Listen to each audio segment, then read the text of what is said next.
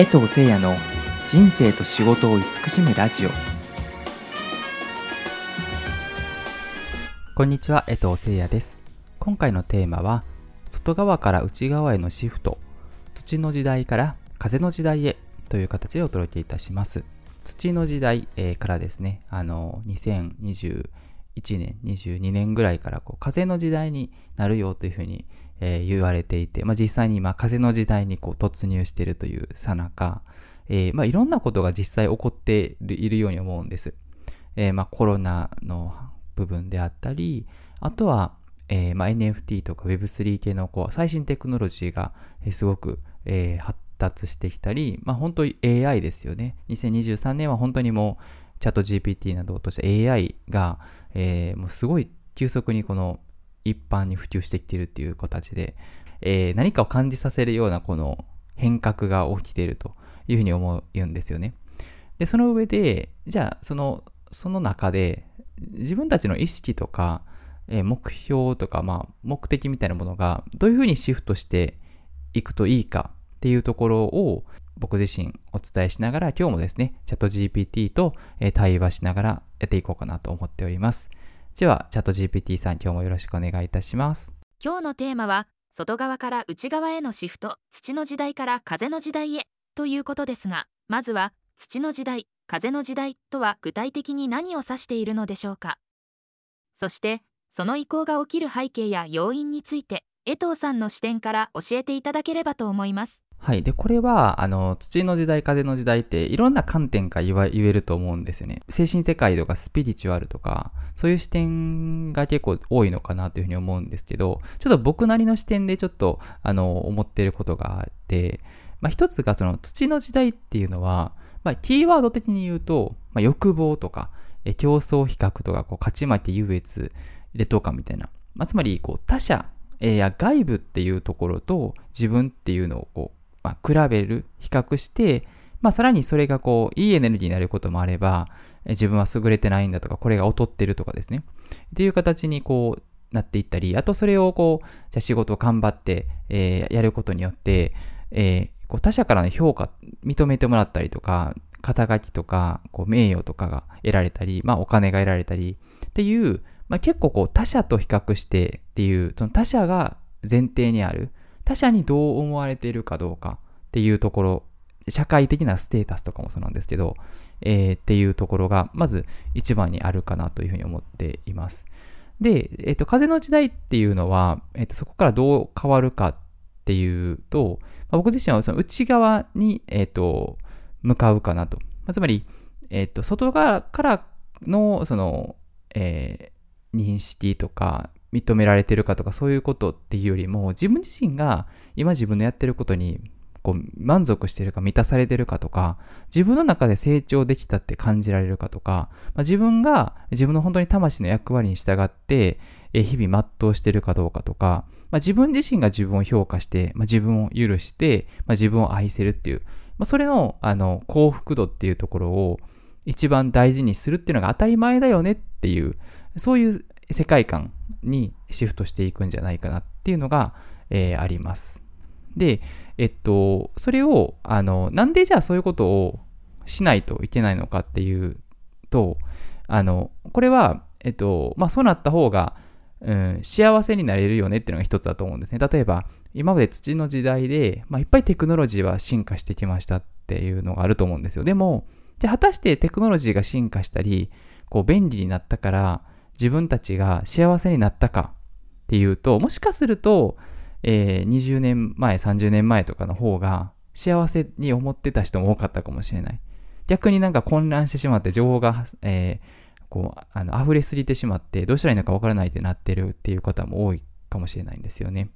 ってなってくると、このまま、じゃあいくらテクノロジーが進化してさらに便利になったり、さらに効率的になったりして、もう自分たちの意識が変わらないと、何も変わらない。結局同じ平行線上のもの、その世界観に進んでいくことになってしまうと思うんですよね。そうすると、えっと、自分たち本当は何を求めてたんだっけっていうと、まあ、自分たちがこう満たされたり、幸せであったり、充足感を感じたりっていう、人として人生を生きていく上での、幸せっていうのはやっぱり得たいわけじゃないですか。でも、それが、こう、できてないっていう風になってきた時に、じゃあ何かシフトせざるを得ないっていうのがやっぱ一つあると思うんですよね。で、もう一つが、外的にそうせざるを得ないかもしれないっていうのがあって、まあ、一つが、えー、やっぱり地球環境が今までもうどんどん加速して、えー、どんどんこう、なんだろう、スケールアップして拡大していって、もういかにこう、利益を出していくかっていう、まあやっぱりお金っていうところが一つの重要な概念だったので、それに求めるがあまり、そういうとこを無視してる地球環境とかエコとか無視するとか人の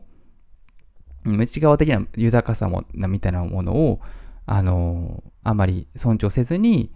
えー、低賃金で効率とかを求めるとか、コスト削減とかっていう風になってきた結果、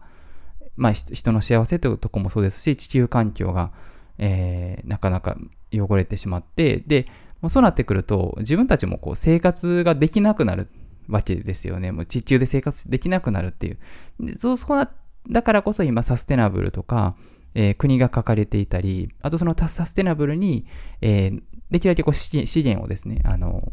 あの、あんまり使わないとか、再利用するっていう方向に、えー、言ってる企業とかも多いと思うんですよね。で、それってやっぱそうせざるを得ないっていう時に、えー、じゃあ今までどんどんスケールアップして効率よくしていくっていうその方向をもうシフトせざるを得なくなってきてるっていうふうに思うんですよね。だからその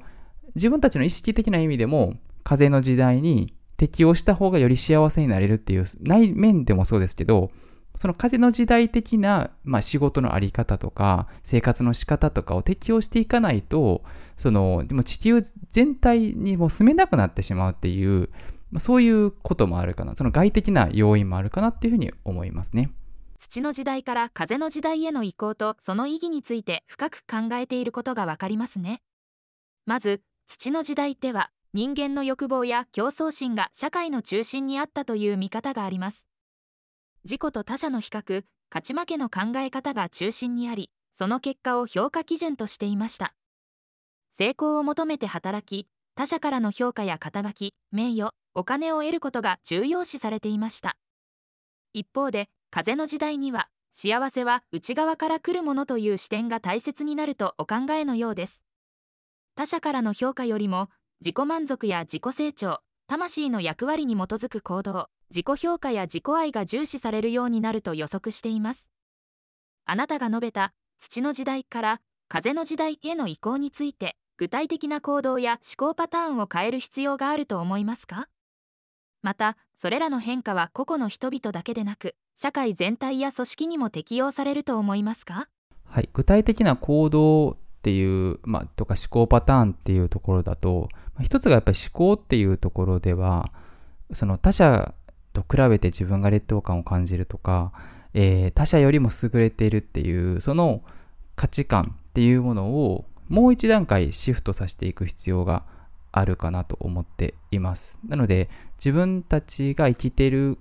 人生を生きていることがただお金をいっぱい得るっていうか人とのから賞賛を得られる褒められたい認められたい愛されたいっていうところがゴールなのかっていうところからまあ、自分たち、自分がいかに満たされてるかを知って、そこから、えー、自分を満たす活動をして、自分自身が満たされる。じゃその満たされた、まあ、自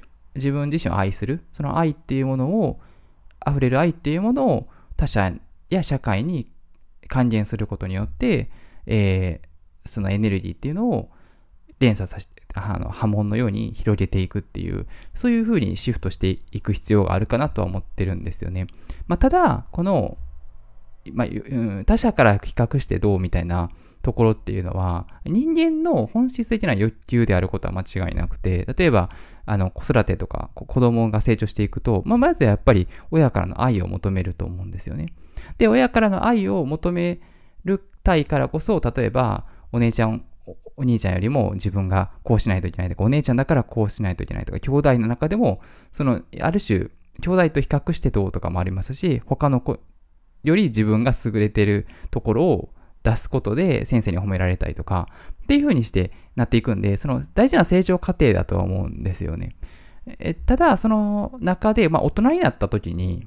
とか、その積み重ね、年齢を積み重ねていく時に、社会がそのパラダイムになっているところで止まっているというか発達というか社会全体の発達みたいなものって地球全体の発達みたいなものがそこで止まってしまうとその次に行けないっていう状態になっていくと思うんですよね。なのでそこはシフトしないする必要があってえー、まあ、意識的にはやっぱり自分を満たす、えー、一旦止まって冷静になって何が大事なのか自分は何を、えー、目的に生きているのかっていうことを一旦ちょっとリラックスして自問自答してみるとかそういうところから始まることは多いのかなというふうに思います。で、それは行動面でもやっぱりあの現れると思っていて例えばお金を稼がたい稼ぐことしかしないとか、まあ、僕も自身もそういうことがあのあって例えば自分自身本当は内側で音楽の表現したいと思ったんですよ音楽ってなかなか稼げないよねとなんでそれはやる必要がないもしかしたらなくてあの仕事、まあ、ビジネスっていうところにエネルギーを費やした方がいいじゃんって当然のように思ってた時があるんですよね。でそれをシフトして自分が満たされるってことを一番の優先。自分を満たす活動は何か。自分自身の魂が喜ぶ、自分自身の魂が求めてることは何かっていうことを最優先に考えていくみたいな、そういう思考のシフトみたいなものは、これからの時代すごい大事になるんじゃないかなとはすごく思いますね。あなたが述べる風の時代に向けてのシフトは非常に響きます。自己と他者との比較から自己の内側に目を向け、自分自身が何に満足し、何が本当に自分の魂を満たすのかを理解する重要性が強調されています。あなたが提唱しているこの風の時代についてもっと詳しく教えていただけますか？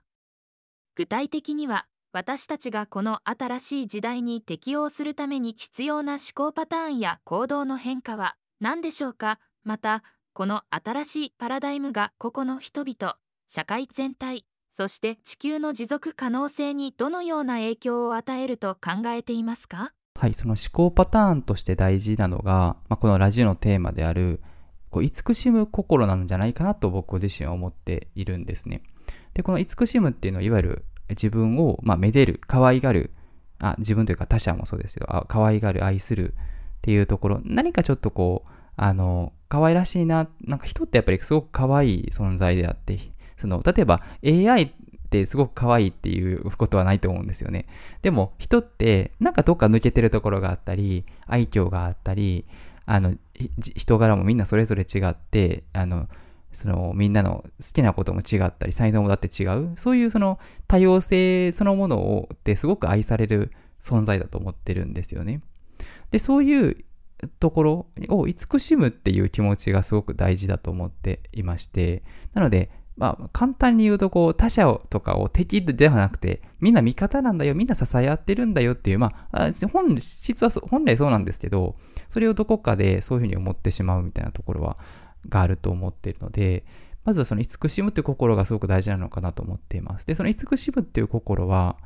自分自身をまず慈しむってことだと思うんですね。自分自身の足りないところとか、未熟なところももちろんありますけど、まあ人間なんで、あの、それを愛する。今まであのここまで、まあ、生活大人になって生活してる自分を愛する自分自身の仕事とか自分自身が今得て得られてるその環境をあの愛してそんな自分を、まあ、ある意味許可するというかそういうことがすごく大事なんじゃないかなと思ってます。でそれで自分を満たした先に自分のなんか何かしたいなって生まれる自然な好奇心とか欲求みたいなものが一番大事だと思っていて、それをやるっていう、その他者がどうとかではなくて、まず自分がなんか視線と、あ、なんかこれやってみたいなと思うものを、なんかそこで見出して、あ、なんかやってみようと。他者に評価されたいからやるとかではなくて、自分が内側的になんか、なんかやってみたいなって思うもの、何でもいいと思うんですよ。なんかそういうのをやってみるっていうところから始まるのかなというふうに思うっていうのと、で、その自分が満たされることで他者に対しても優しくなれる。やっぱり自分が満たされてると他者に優しくなれるはずなんですよね。自分がすごくせっかちになってて、なんか焦ってて、リラックス全然してないと、やっぱり他者に優しくなれないと思うんですよね。なのでそういう心を総称して、僕はその慈しむっていう心が一番今、あの大事なんじゃないかなというふうに思っているという形です。ここからさらに深く釣りすると、この風の時代における自己愛は、自己中心的な行動やエゴイズムとは異なると理解してよろしいでしょうか？また、自己愛が強調されるこの新しい時代において、他者への理解や共感もまた重要な価値となるのでしょうか？すごい、あの、素晴らしい深掘りの質問だと思うんですよね。で、自己中心的な行動っていうのは、うーん、まあ、自分のそのことしか考えてないんですけど、なんかそれってつまり、その他者っていうのを全く見てないっていうことになると思うんですよね。で、えっと、自分を愛するっていう、自分を満たすっていうことは、全然何も、例えば、この自分の部屋にいて、自分を満たすそうとする。それはもう内面的な意識の問題なので、それで人に迷惑をかけることっていうのは全くないと思うんですよ。なので、例えば一般、例えばもう、そうですね。じゃあ、じゃあ自分がなんか暴力をしたいから、なんか他者に暴力をする。それはいいのかっていうと、それは全然良くなくて、で、それをする人って、まあ、自分が満たされてないから、そこをぶつけることによって、その、自分を表現したみたいなところがあると思うんですよね。その、なので、なんか全然その方向性が違うと思うんですよ。で、自分を愛することだけは、